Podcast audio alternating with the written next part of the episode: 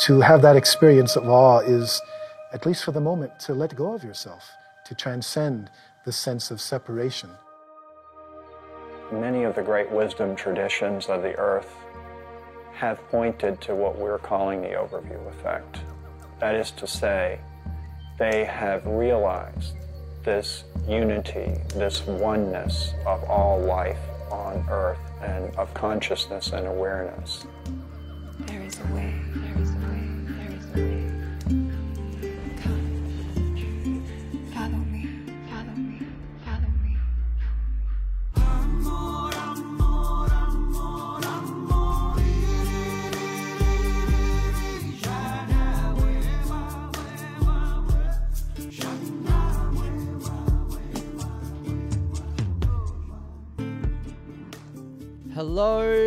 Earthlings. Welcome back to the Overview Effect, the show about the moments that shape us, that make us realize there is so much more to this world than meets the eye. Those experiences that resonate with us on such a deep level that we change the way we see the world and choose to live our lives. Because really, that's the cause of all of our problems, isn't it? Our disconnection from something bigger than what meets the eye.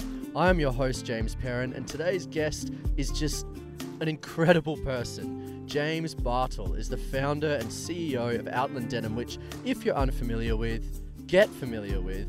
It's a denim and clothing brand that doesn't just try to minimize its harm or footprint, but actively works to create change by taking women out of the human and sex trafficking industry, training them as seamstresses, giving them the tools and responsibilities to create a new life. It is such a powerful example of how a business can take a weakness and turn it into a strength, a superpower. You know, our weaknesses, our traumas can be our superpowers too. Once we work through them and integrate them, we can just use them as fuel. There's fuel there. And Outland Denim is such an incredible example of doing just that in a business context. But this isn't just how I built this. This isn't just about what the business does, it's about James, the founder, and his personal history. What did he go through to want to create this impact in the world? He openly shares his personal and spiritual beliefs and values that are so strong that they have flowed, permeated into his work, and you'll just hear in his voice how genuine he is. You're going to love this one. You really, really will. I want to acknowledge the country that we recorded this conversation on, the land of the Wannggeriburra people of Yugambeh country. I want to acknowledge the land that you're listening on. And I want to acknowledge you, dear listener, for showing up, for choosing to consume a form of media that is seeking to push us in the direction of connection, remembering, and love. So, without further ado, please enjoy this conversation with Outland Denim founder and CEO James Bartle.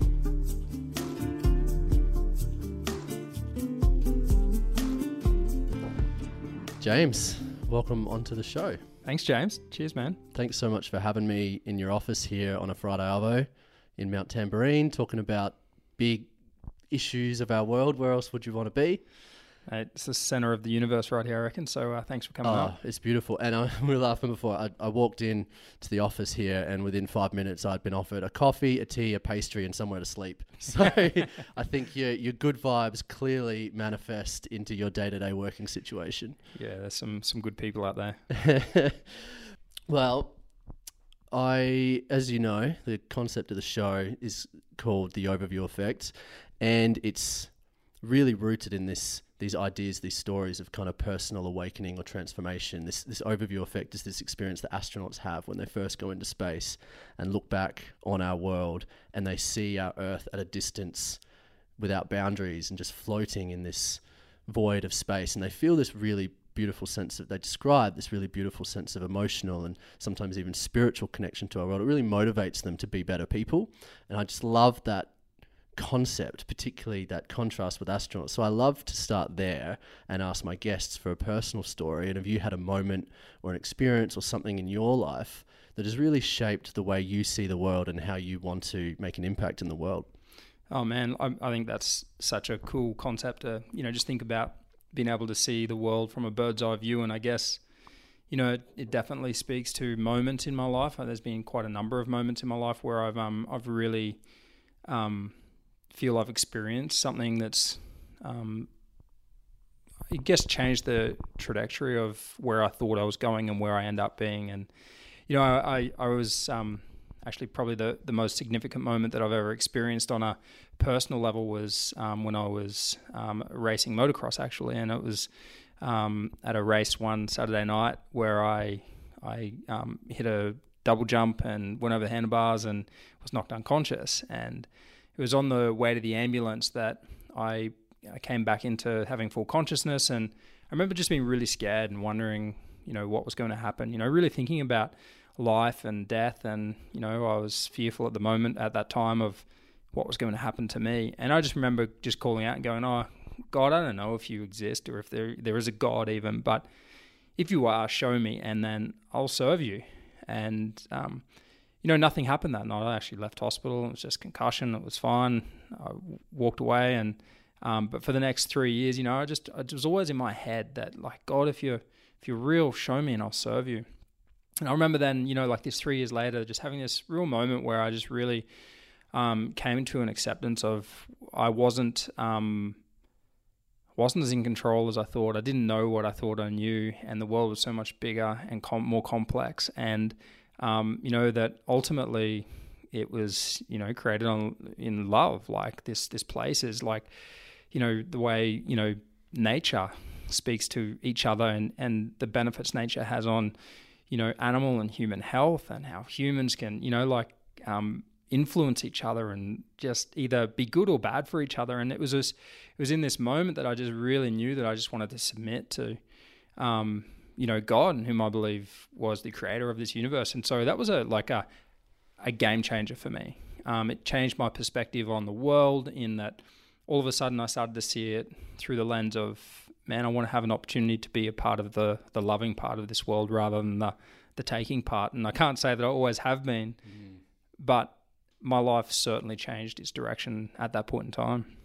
Yeah, wow, amazing. And what I hear in that is it's those those moments, and it's I guess you could describe it as a near death experience because the way you've described it is you were unconscious for a significant period of time. So we'll call it a near death experience. Um, that attune us to something else right? And and it might. You said you, you kind of left hospital that night, and maybe some people perhaps may have reflected and gone, "Oh, well, nothing happened," and just continued to live their lives. But what it did was it actually allowed you to start looking at the world differently. To go, "Oh, wow, there must be more out there. What else is out there?" And your radar was up, and you were looking now at a, at the world in a different way. That's Definitely. beautiful. I mean, man, it's like, um, I guess if you don't if you don't take hold of those opportunities because that's what they are. Everything that we experience, which is you know significant like that, you know, it is an opportunity to go further, learn more, and become you know more of the human that ultimately I think that we were designed to be. And so it was a scary enough moment for me to realize that I couldn't just continue on wondering. Um, you know, I'd learned a lot about the Christian faith and you know and and bits of others as well, and I just didn't believe any of it could be possibly real. And even, you know, it's it's so bizarre, it's so crazy with the what we're brought up with to think that any of this could be a possibility. But um, for me, it was um, a, a, change in worldview. Mm. In that, well, if if I was created by God, if this God created this universe, and all of these things that then I struggle to put answers to because of that narrative and and that belief system, um, don't so much matter to me. Um, you know, I don't feel that I need to be able to explain everything because I become, I've become, um, I guess, accustomed to the fact that even our experts don't really know. And so, why would I think that a small little human brain can explain away the creation of the universe or how we came to be and all of these things, you know? And so I just submitted, and um, that's a consistent thing that I just submit to not knowing, and that's okay. But what what I do know and what I do have conviction on is that you know we are here to love each other and love this incredible like planet that we live on, you know. And so I go if I keep it simple and hmm. I try and live my life that way. I'm not going to get it right all the time, um, but it's submitting to to you know this God that's bigger than me and this creation that's bigger than me, and I'm just a small part of it, but I'm significant in it. And um, I think that that worldview and that change in worldview for me has set me um, on the trajectory that I'm now on. Mm, I love that, and I love that there's a paradox there for me, which is this the surrender, surrender to what is, surrender to something bigger than ourselves. But then there's also the discipline in doing it consistently. You know, it's not a lot of us are walking around waiting for God, send me a sign. You know, waiting for the universe to tell us that you know there is a God or that we are. But it's actually something that we cultivate within ourselves, and we've actually got to be disciplined in that. You know, Absolutely, we actually it's- care about it. It's a practice. Yeah. yeah. Yeah, because I think you know, like uh, we can all think back to times in our lives where we are just sort of led down a pathway that yes, we'll learn from, but you you eventually get partway down it and you realize that you know it was it was harder. We turned back, we didn't commit, whatever it was, and we never really got the benefits that we could have out of it. And for me, like faith is absolutely um, that pathway that is consistently refining me, even when I don't know. You know, it's I'm still being refined by it, and you know, I never look back to the you know older version of myself um, and go, oh, that was better. You know, I know I'm getting better because I'm, you know, although still got a long, long way to go.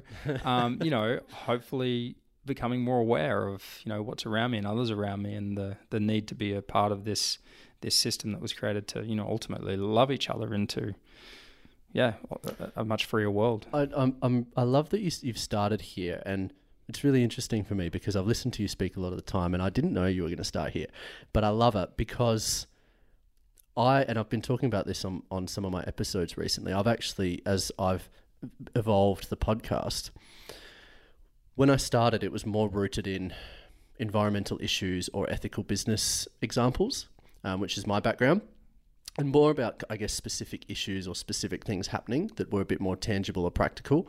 Um, but what I've realized through speaking to so many incredible people and having these beautiful, intimate discussions is that I don't think we have, you know, a a climate crisis, and then over here we have a mental health crisis, and then over here we have a homelessness crisis, and then over here we have a human trafficking crisis. Like, I think these are all symptoms; they are all feedback Oh, from our crisis of morality or lack of you know sense of purpose or meaning to, to something bigger than ourselves. Mate, nailed it. Absolutely agree with you. Yeah. Yeah, so I love that you started there, and and what I'm hearing in you is that's that's your internal compass. That's what what drives you. You know, you're not out here in the world going, okay, I want to sell jeans so that I can you know raise my status and be this philanthropist that donates this much money to people. You're like, no, I'm doing this because it's the right thing to do. I feel guided that this is the right thing to do with my life.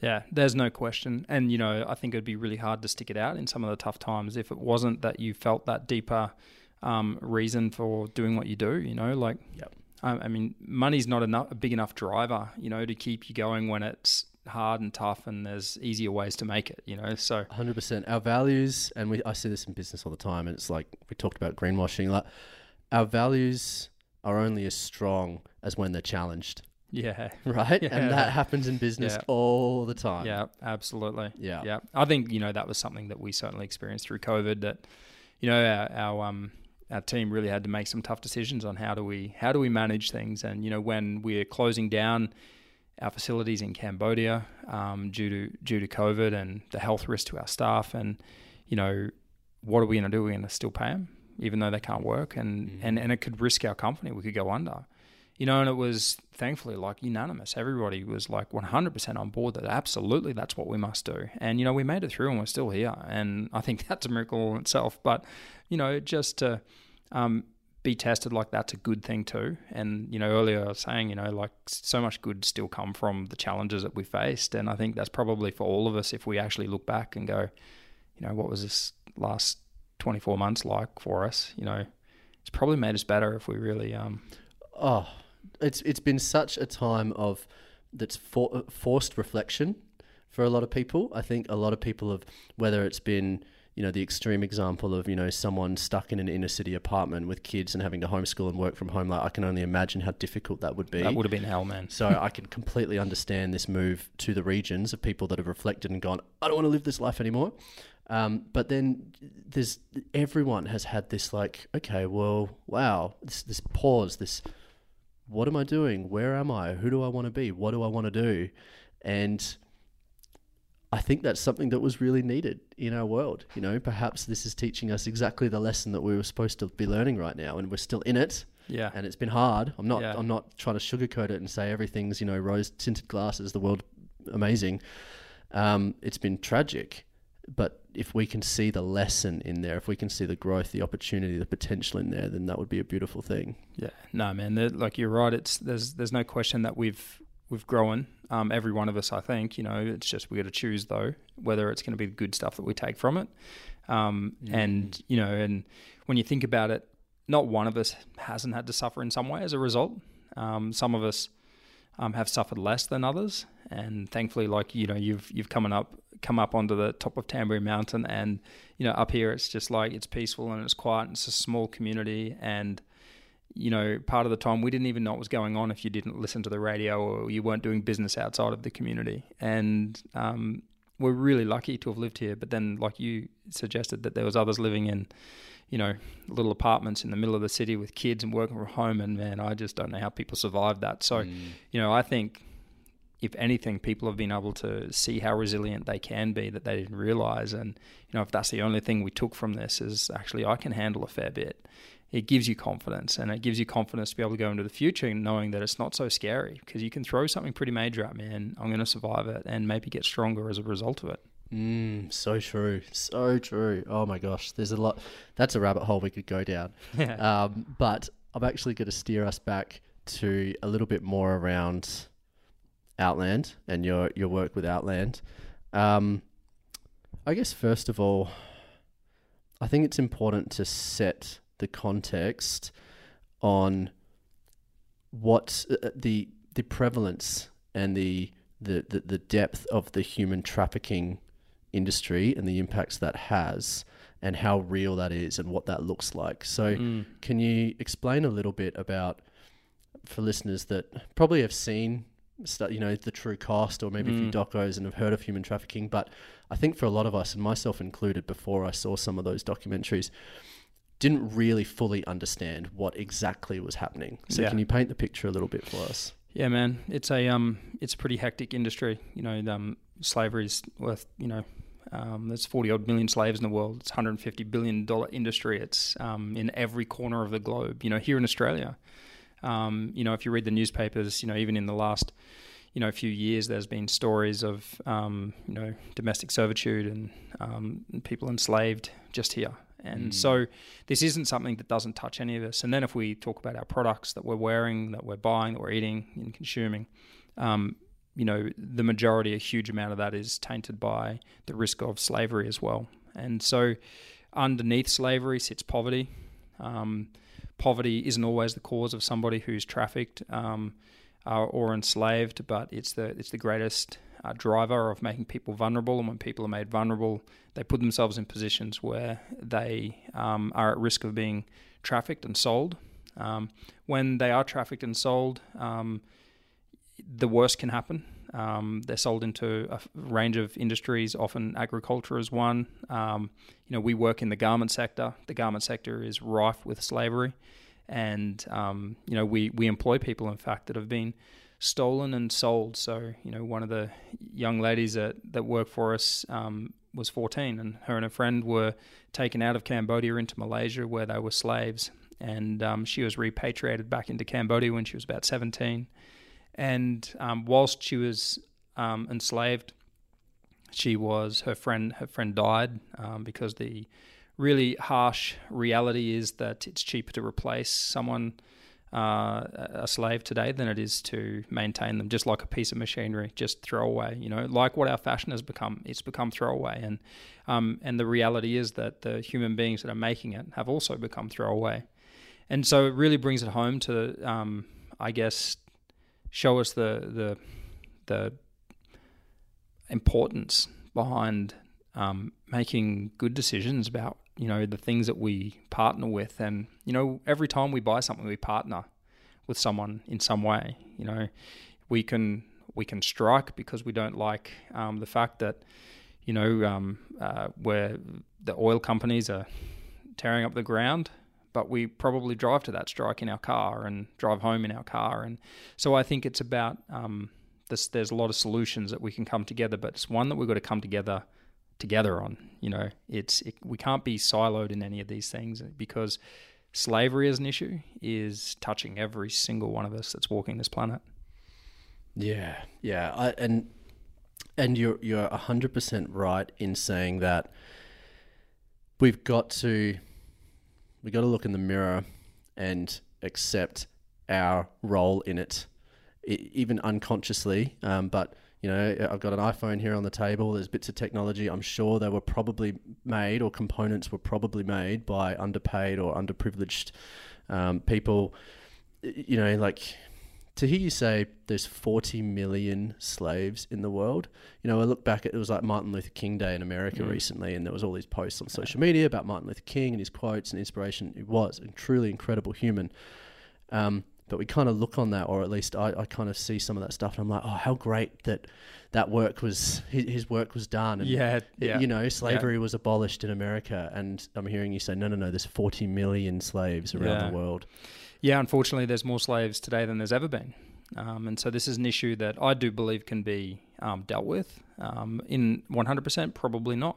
But can it be dealt with um, so there there isn't isn't that number of slaves? Yeah, I believe so. But it's going to come down to, um, I think, consumers more so than anything um, being willing to think about the way that their things being made. You know, whether that's bricks that are being you know piled on top of each other to build your home, or that's um, the t-shirt that you're wearing. You know, it's really important for us to consider it. And I don't think that judging anybody for the decisions they've made actually creates any kind of change either. Um, you know, I'm part of the problem. I'm somebody who day in and day out runs a business to fight this problem, but I'm also part of the problem. You know, um, like you said, you've got an iPhone, so do I. Um, every computer on those desks out through those windows are Apple computers. You know, um, where did all the parts come from? Who who put those parts together? Um, the cool thing is that there is a move, and we're seeing governments move, and we're seeing individuals move, and that's because of people like yourself, James. You know, sharing about the realities of the way our products are made or the issues that we're all facing, and so I'm confident that 99% of the planet really do want to do the right thing. Yeah. Um, and I just have to rest on that. Well, if the majority of us want to do the right thing, if we can find solutions so that it's easy to do the right thing, then they will. Yeah, yeah. If we can make it the path of least resistance, because at Yeah. the moment it's the path of most resistance. Absolutely. Yeah. It's it's more expensive. It's more difficult. It's harder. Um, yeah, and and you're very generous in saying it's people like me. It's not people like me. It's people like you. it's all of us, man. It takes us all, doesn't it? Um, so, okay, so so that's that's the context. That's how terrible human trafficking is. It's what it is, and how broad and prevalent it is. How in the world did you go from riding motorbikes to starting a fashion company? Well, it's a, it's a bit odd. I still think it's a bit odd to think of myself starting a fashion company. Um, I like to think of it as starting a, a denim brand because I just love denim, you know, and it, and it sort of it went a lot more with my lifestyle. But you know, the reality was I was at a um, festival performing as a freestyle motocross rider, and there was a um, an organisation there that were looking for ambassadors and people just to support and um, share about the work they do in rescuing these these young women that had been trafficked and sold. And um, they asked if I wanted to come, and so a colleague and myself hopped on an airplane. We went over, and you know it was it was on that trip that sort of everything changed for me. It became a reality, and I'll never forget. We we landed in Thailand, and we're walking down um, this strip in a place called Pattaya, and there was um, it was called Walking Street, and I was told it was like the sex capital of the world, and you know, I, I hadn't traveled all that much outside of Australia. And so to me, it was fairly overwhelming anyway, just with uh, the lights and the noise and all the different smells. And it was just a bit overwhelming, but and a bit heavy, but nothing crazy. Like I didn't, I didn't walk down the street and go, well, these people are destitute. I, I saw smiling faces. I saw people having fun. And I could agree that it probably wasn't the ideal lifestyle that they would choose, but I was um, I guess, naive enough to say, well, at least they've got employment, you know. And we continued to walk, and I shared this actually with the um, the, the representative that the rescue agency had, had sent me out with, and he said, "Oh, James, well, I'll just take you further." And he took me out of sort of that main touristy area, and we went in. And there was, I'll never forget, you know, I was looking down the road there, and I could see on the right hand side ahead of us that there was this lineup of of girls, and one of them was just obviously really young, and she looked scared. She was she was intimidated. She didn't know what to do. She's standing there fidgeting, and um, you know when you see that, I, I asked I asked the guy that had taken us. I said like, how this little girl, like how old is she? And he goes, look, she looks like she's twelve or thirteen. And I said like, what what do we what do we do for her? And you know, it's those moments where you think, you know, this is my chance to be a hero. This is my chance to run in there and you know, throw her over my shoulder and run away and give her this this better life. And he said, James, if you look around, these kids are everywhere. You know, and that was the that was the door opening to me of going, well, you know, this is an issue that that um, I would die for. I had two nieces at the time, and you know, it was a really easy easy answer to question. If I was faced with dying for my nieces, would I jump in in the way for? Yeah, I would. And I'm like, well, where's this little girl's dad? And where's her uncle? And who's looking for her? And you know, and it's a, an overwhelming um, moment to see with your own eyes. And you know, we've all probably seen those things and read about those things um, in the media. But seeing it firsthand like that was a game changer, and and that was the moment when I just decided that I'm going to be a part of a solution. And I didn't exactly know how or what, but I knew I had to be, and that's where it all began. I traveled then into Cambodia, and I saw the poverty that existed in Cambodia.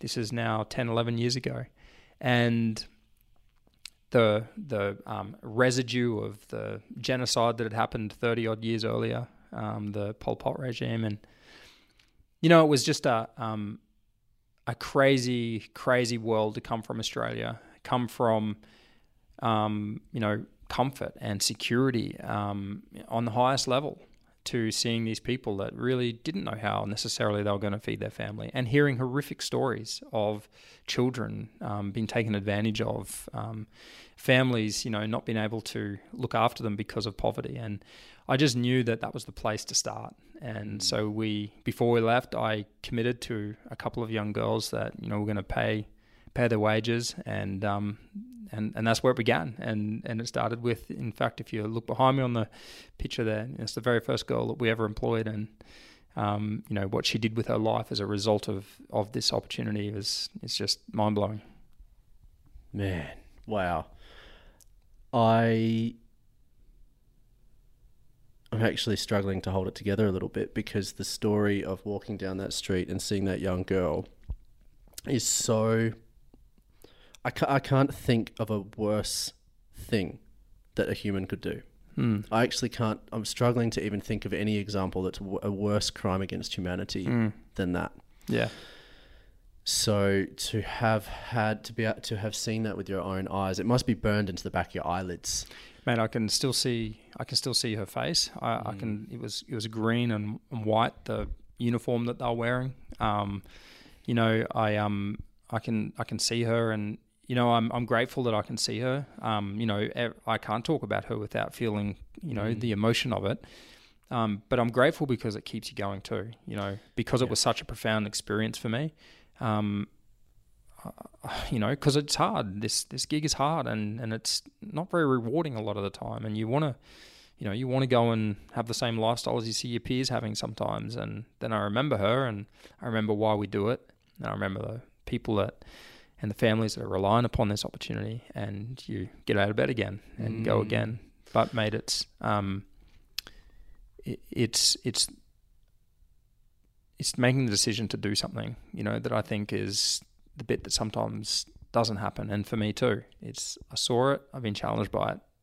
Am I going to do something or not? Because it'll cost you if you do.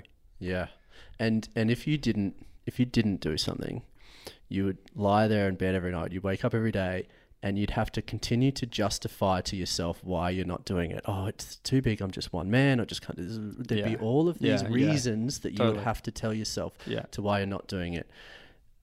This is this is something that I. Jumping ahead, but this because it's so important. This is the crux of the conversation that I think is so important to have with you here today, because there is in our in our part like what you have done, what Outland Denim is doing, is turning a weakness of that industry, of the fashion industry, which has been around human exploitation, modern slavery, etc., into your strength, into your superpower. Yeah. Where all these other businesses out there, all these other fashion companies out there are saying, "Hey, look, we're we're trying to minimize our harm by you know paying a living wage or we're you know fair trade certification or whatever it is." They're minimize trying to minimize the harm.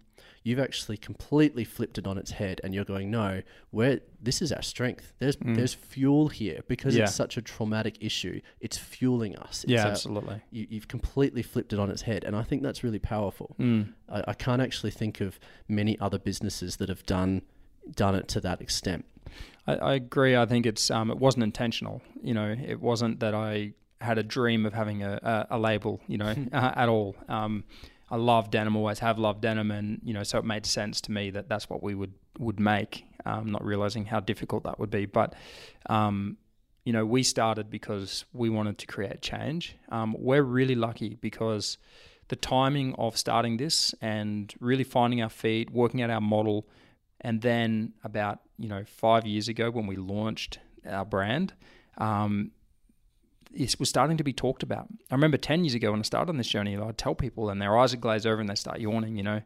Um, but but today people see opportunity because they're aware of the issue and how big it is. They see opportunity on a business level. They see opportunity on a impact and change level, and we're a business that exists for that. And you know we attract the kind of people that care about that. And today, you know, I have people walking into a room and apologizing for what they're wearing, you know, because they're so hyper aware, not because of anything we've done, but because of all the other legends out there that are working hard to, you know, shine a light on the issues within the fashion industry. People walk into a room and say, "Oh, James, sorry, I'm, I know I shouldn't have this." I said, "Hey, you, you can wear whatever you want to wear. That's got to come down to your own, your own moral choices and what you think aligns with your own values." But as soon as you say that, people really go, "Oh man, what does it say about my values if I know that this particular company operates this way, yet I'm happy to support it? You know, so mm. so I think that's you said earlier. You know, values. You know, it, everything has to stem out of our values, and our values are that you know we we we genuinely care for those people that are being the ones that are suffering, and I Yeah. think business is the solution. Yeah, yeah. Well, businesses are businesses are just a a reflection, a a manifestation of the people behind them. You know, we've got this idea, I think, in society that businesses are this, um, you know, this this separate entity. It started. We could go way back to like the East India Trading Company and the idea of a limited liability corporation. Anyway, that's another rabbit hole. But this idea that businesses are their own thing. Businesses are just a a, a, a social construct that we've put in front of the people behind them, right? Yeah, yeah, And so, what you guys are doing to hear you talk about the people in this business, the people that you attract, it's because that's exactly what you are. You are an organization of values driven people that are mm. coming together for a bigger purpose. yeah, yeah, absolutely. And and coming back to this idea of like being fueled, you know, that, that that's so powerful. I mean, we've seen in we, we, we see there's examples all over the world of people that have had some sort of trauma or some sort of Mm. weakness that have turned that into their strength. I mean, it was recently Australia Day the other day, and Dylan Alcott, like, look at him, physically disabled, and he's Yeah. become one of the greatest athletes of our generation. Yeah, he's used yeah. that to fuel him. Yeah, Um, you can even say the previous Australian of the Year, Grace Tame, Yeah. you know, victim of sexual assault, and she's Yeah. used that for her voice, for empowerment of women. Yeah. Like people using that weakness or that trauma to their strength, that's their superpower. It Mm. fuels them, and that's what you guys have done. And it's clear that it's um, come from the people behind the organization. I guess Mm. what I'm saying is that it's very clear that your intent is true. Yeah. Because I think there are a lot of other companies out there that their intent is, well, we want to do this because we're supposed to, or because that's the way the industry's going, or because we think it'll help us grow and make more money. yeah, Whereas you're, it's it feels it just feels real. I think we've got this this these days. A lot of us as as consumers, um, people, have a bit more of a sense of what's yeah. I agree. bullshit or not. Yeah, absolutely. Yeah, our BS radar has um, gotten more refined over the last few years for sure. Yes. Yeah. And when we can just kind of drop back into like hum- being humans again, Yeah, it's just Yeah. yes, okay, I get it. I feel it. yeah. I can see it. I get it. I understand. And we're all on it, man. Like we're all, we're all on the journey together. And uh, you know, like yes, it's it's polarizing out there, especially at the moment. You know, we talked about vaxxed or not vaxxed, Oh, and you know these kinds of topics, and it's and it's become quite potent and volatile. But um, I think it's good just to step back and go, hey, you know, at the end of the day, like we we all do want the same thing pretty much. We really do. And hey, it's my job. It's my job to make my clothing more accessible to you so that you can more easily be a part of this journey with us because I know that. I know that the values of this company align with yours and I don't know you that well you know but I just know that the values align with yours. In fact I know with the values of this company align with pretty much 90% of the population. So it's my job to make our product better to give it more value. Like you said earlier for there to be less resistance to be able to be a part of this because every single time somebody purchases an Outland Denim product they activate a cycle of freedom. That's what they do. And there's a, a, a huge amount of um, uh, power that is, is given to the consumer to create change in making products like this with these opportunities that are presented for, for all of our staff and their families. So I'm excited about the future and what it could hold. But I do think that the key there is that it's we're we're going after the same things. So we don't really need to debate it. We just need to go together and continue to refine the way we do it because we'll make mistakes. We have, we do, we continue to. You know, like you said, you know, we've got a um, an impact report that we release every year, and you know, we set these goals. And in our last report, we didn't hit heaps of the goals that we wanted to hit. We just didn't hit it. We couldn't afford to hit it. Um, mm. So it's not that we're perfect. We've got a long way to go, and we've got some big goals and big dreams. But I just think that as we come together um, as a community. So brand with brand, you know, citizen with brand, um, big change happens. Yeah, yeah, and and again, it comes back to that that that values proposition, right? So as a customer, I can see your values are true and they align with my values. I'm like, yes, go, let's do it. Yeah, like, and and yeah, okay, the targets are nice to try to set a target and achieve something, but that actually matters less than sure. what feels right. Yeah, yeah, sure. no, I agree. I do agree. Yeah. Yeah. Um, we actually haven't talked anything specifically around what Outland Denim actually does, um, but I think my listeners will be pretty familiar with your your company. But maybe can you, and I know you're probably quite a humble person, but can you just describe a little bit the the impact that Outland Denim has had over the years? Yeah, yeah, man. Like I, I um, I'm sometimes got to pinch myself as when I go, wow, did that really happen? And you know, something that we we take really seriously is just collecting the data of like, where were you, where are you, where you want to be, and you know, so that's constant interviews of over the years of what's the progression like, what are the needs, and how do we improve? Because again, we're we've always got to keep improving, and we're certainly not there. Um, but like even the girl behind me here, I mean, it's my favorite story because she's the first girl that we employed, and you know, when she started working with us, um, she lived under a plastic sheet with her family. Um, you know, and I know that we have a lot of homeless people here in Australia as well that are living in a sleeping bag or under a piece of cardboard. And, you know, I, so I guess we've seen that and we've seen how hectic that can be. There's not necessarily a food bank to go down to or a, a charity to go down to to be fed. Um, and that's where a, a huge amount of the vulnerability comes in for these people.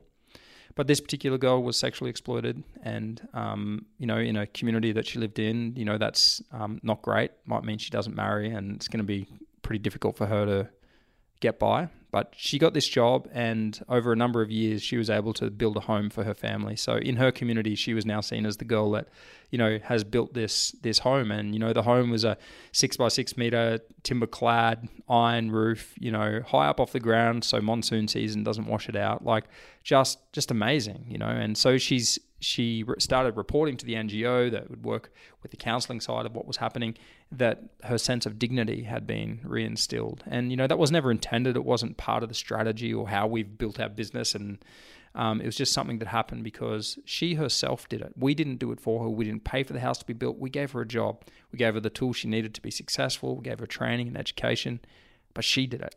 Mm. And and you're hearing this, and I'll, I'll, never forget hearing it, you know, and um, just thinking, oh my goodness, like like it actually works. You know, you dream of it working, but it, but it, but it actually works.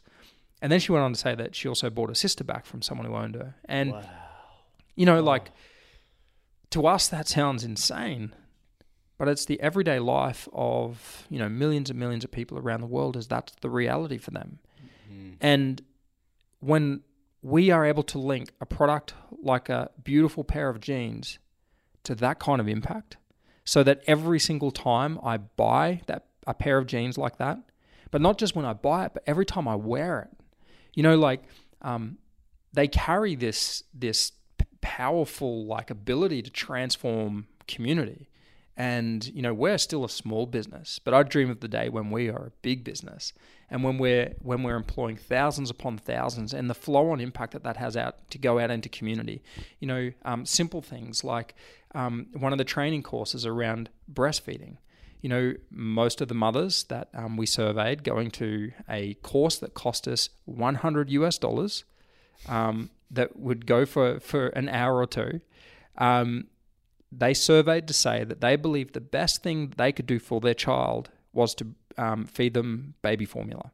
And the reason that they would say that is because there was a marketing campaign that had gone through Southeast Asia promoting the a particular brand's baby formula being the best thing to do for your child. But what makes it worse is you reported that they're then using water which is contaminated by our industry, where it's been irresponsibly discharging of chemicals and these kinds of things. And so ultimately, babies are being poisoned. And so, coming out of this seminar, all of them now realized and believed the best thing they could do for their child if they were able to was breastfeed them. Now, for $100, that's a generational change. It doesn't stop there, it goes out in the community. They talk about it. And that's the stuff that we try and track. Okay, so we've done this training seminar. How many people have you told? Do they believe you? Do they, you know, and, and continue to try and filter that information out through community. So it's it's actually possible to offer things that we take for granted that we just got because we got a great education or great opportunities um, that many of these people never got. But it's possible, and it's possible because of a product. Wow. It's and and there's a for some reason in my mind a farming analogy is coming up here, a farming metaphor in that you're not going in there and fixing every single woman's problems. You are creating the conditions, nurturing the soil Yeah. for which these women to make their own choices and have their own accountability and responsibility for their lives. And in fact, I would say that it's the only way I believe that change will ever occur.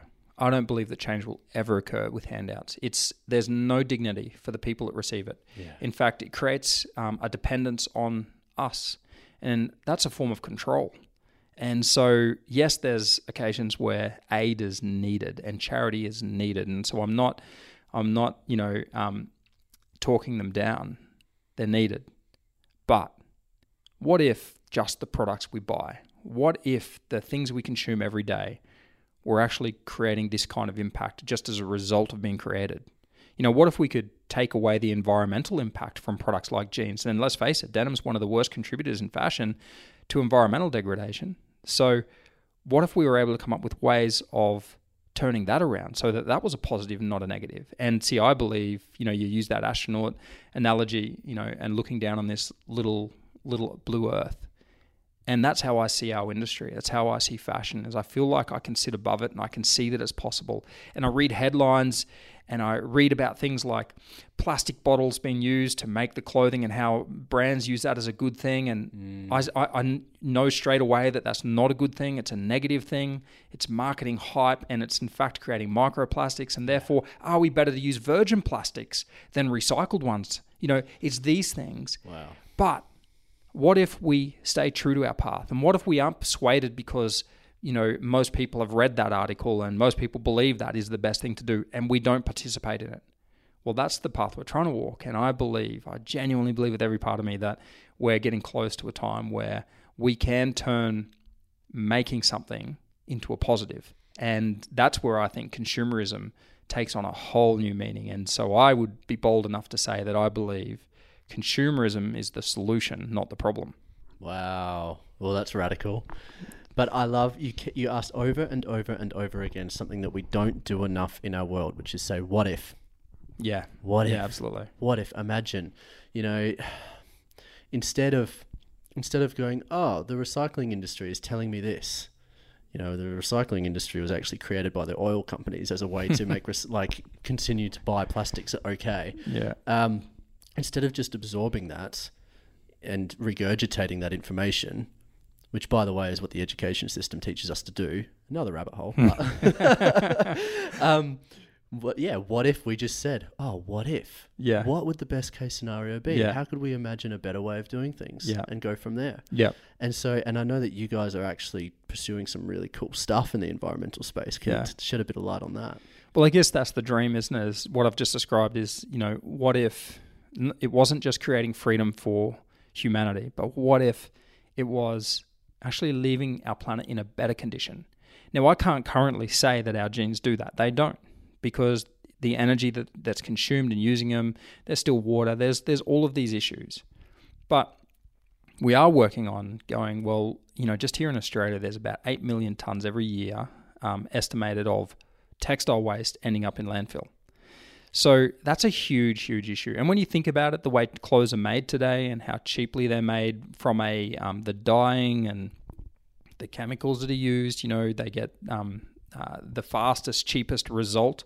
Um, all of this stuff's leaching out into the earth, the earth that we grow our food from. And so it just when you when you really stop and think about it, you go, my gosh, how small-minded has humanity been that we would just operate in this way, that we would find the fastest, cheapest way at the cost of the planet. And you know, like ten years ago, you couldn't have spoken to me like this because I would have gone, "You're you're mad. You're a greenie. I'm not. I can't listen to this." but today, I am 100% all for it because I've seen it with my own two eyes, and I've seen that there's also possibilities of ways to change this.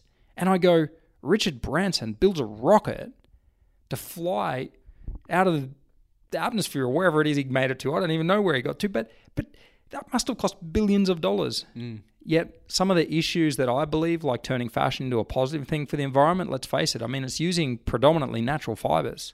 How is that not a good thing? Farming could be a good thing if we were innovative, if we learn how to do it better, if we use the natural resources that exist to be able to, you know, deal with pests. And I know that I know that I'm, I'm, uh, you know, standing on toes when I say things like that because we all eat food that's um, grown in broadacre farming, which is where the chemicals are used, and for for good reason they're used. But but what if we actually stopped and found different and better ways of doing it because it's possible? I know it's possible. So, one of the solutions we've been working on is that landfill issue. And um, we know in the lab we've been able to find a solution. And in fact, we've just finished some some testing on that at, um, at a more of a small scale pilot, um, commercial size. And we got the same results. And so we continue to press forward on trying to find this solution that could deal with textile waste being ending up in landfill issue, and predominantly in areas where you know uh, lower socio-economic communities are placed. Um, we send the issue to them. Um, we used to send it offshore as well, and to countries that would, would accept it. Um, but that's all tightening up now. So there's a there's a real need for us here in Australia and everywhere around the world to be able to deal with this issue, issue in a way that's positive and not negative. And so we we remain focused on um, this particular solution, which I'll hopefully be close to telling you more about in the near future. I was going to say, you're a little bit hushed tones. Yeah, can you tell? Yeah.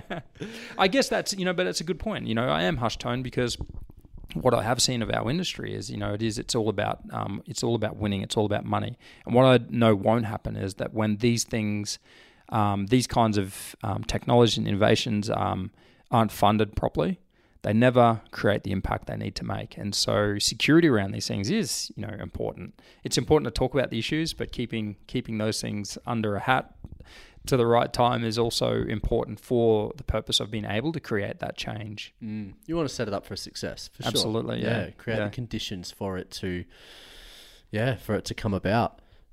You know, one thing that I do want to ask you, and I guess it still comes back to your values proposition, having those strong values in your business, but have you, how have you navigated those natural tensions that must occur in running a business that I mean, you talk about reset, essentially resetting the goalposts and leveraging the power of consumerism, saying mm. consumerism could be the solution, which is essentially by saying, how can we change the rules of the game such that mm. the more we buy, the more positive impact we have, Yeah. rather than the world is trying to say, hey, let's minimize our harm, let's Yeah. minimize our consumption. And Yeah. that's really not kind of sustainable. Not at all. Yeah.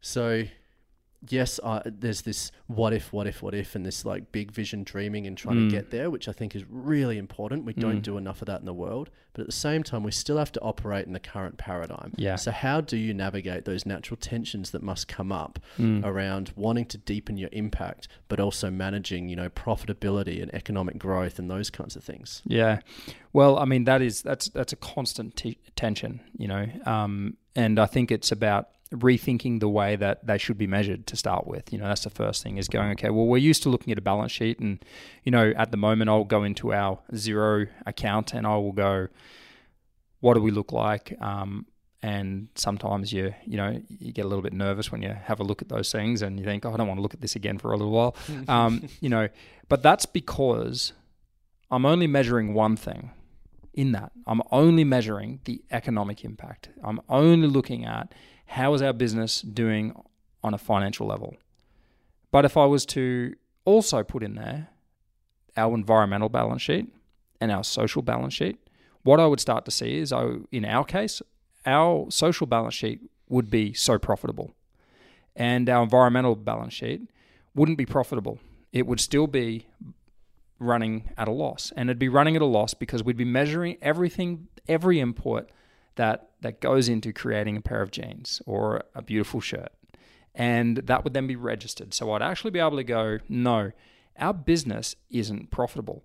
And in fact, I'd say that if nearly every business that operates today was to measure the financial and the social and the environmental impact of their business, we mightn't find that there's very many that are actually profitable.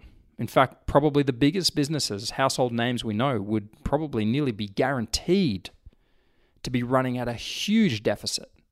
And so when I balance those things, I'm thinking like that. I'm always thinking like that. And so because I'm not someone who's driven by money yet understands the power of it and the need for it, um, the need for to build something substantial for all of our investors so that over time they go investing in that kind of thing is better than that kind of thing.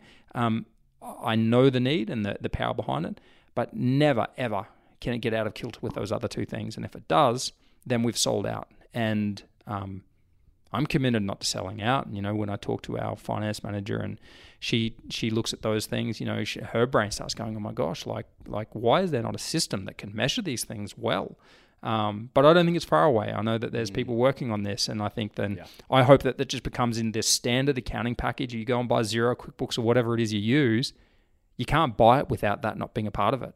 Um, I think that's the dream because then everybody is made aware instantly of the impact of their business. Mm, yes. I mean, we've seen ESG metrics for a long time. You know, I've worked with a lot of businesses that have had what they might call balanced business scorecards or, you know, the concept of conscious capitalism, of measuring all your impact on various stakeholders. That's a start. It's like the first of many steps. Yeah, that's right. Um, I mean, we could even, if we wanted to go, what if, like, what if, I mean, we're seeing the world right now, all these potential new forms of currency, cryptocurrency. Yeah. like. What if our future currency, which is just the what we value in society, was actually based on, you know, positive human and environmental impact? Well, it's already happening, isn't it? When you when you look at being able to sell carbon credits, mm. and when you look at you know like there's other things that have been sold as well, like that are having a, a positive impact on on the planet. You know, so yeah, what if what if that became actual currency? You know, mm. which to a degree it's starting to. So So it's a ve- it- it's a potentially very exciting time because at no other time in you know human history as we know or business as we know have we become so self-aware of all of these Yeah. destructive impacts and we're actually trying to do something about it. Yep, yep, absolutely. Yeah. yeah. It's I, I would say, you know, not that I would know, but I, I believe this is a very unique time in history, and we're very lucky, especially for those who are entrepreneurial. Um, you know, this is a really exciting time to be in business, and you know, you can think the most abstract thoughts, and if they are rooted in something that's good for people and planet, you've got an opportunity like you've never had, and maybe won't have again. Um, but I, I'd say in these next five, ten years, is there's a there's a golden window right here of being able to be a part of something that's going to change the future um, through the likes of business and the entrepreneurs of the world being able to dream up these things and start them and see them become normality. You heard it here first, folks. And and And the first step is taking that first step. Looping It right is. back to what we started around with your with your stories, like just actually seeing it and going, I'm just going to start. Yeah. I mean, when you you would have had no idea that you would have created this, but you just st- said saw that little girl and said, I got to do something. yeah. Yeah. And you know, people making a start, putting themselves out there, and just means that you're just ready when that next opportunity comes. yeah. Yeah. Absolutely. Yeah. Amazing.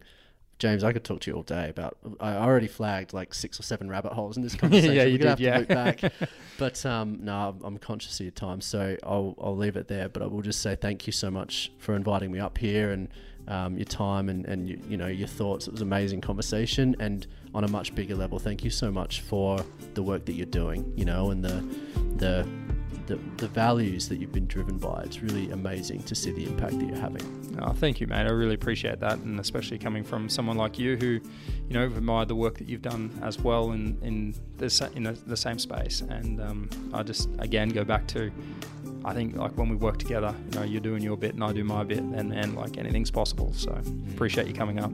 Beautiful, man. Awesome. How good. Cheers.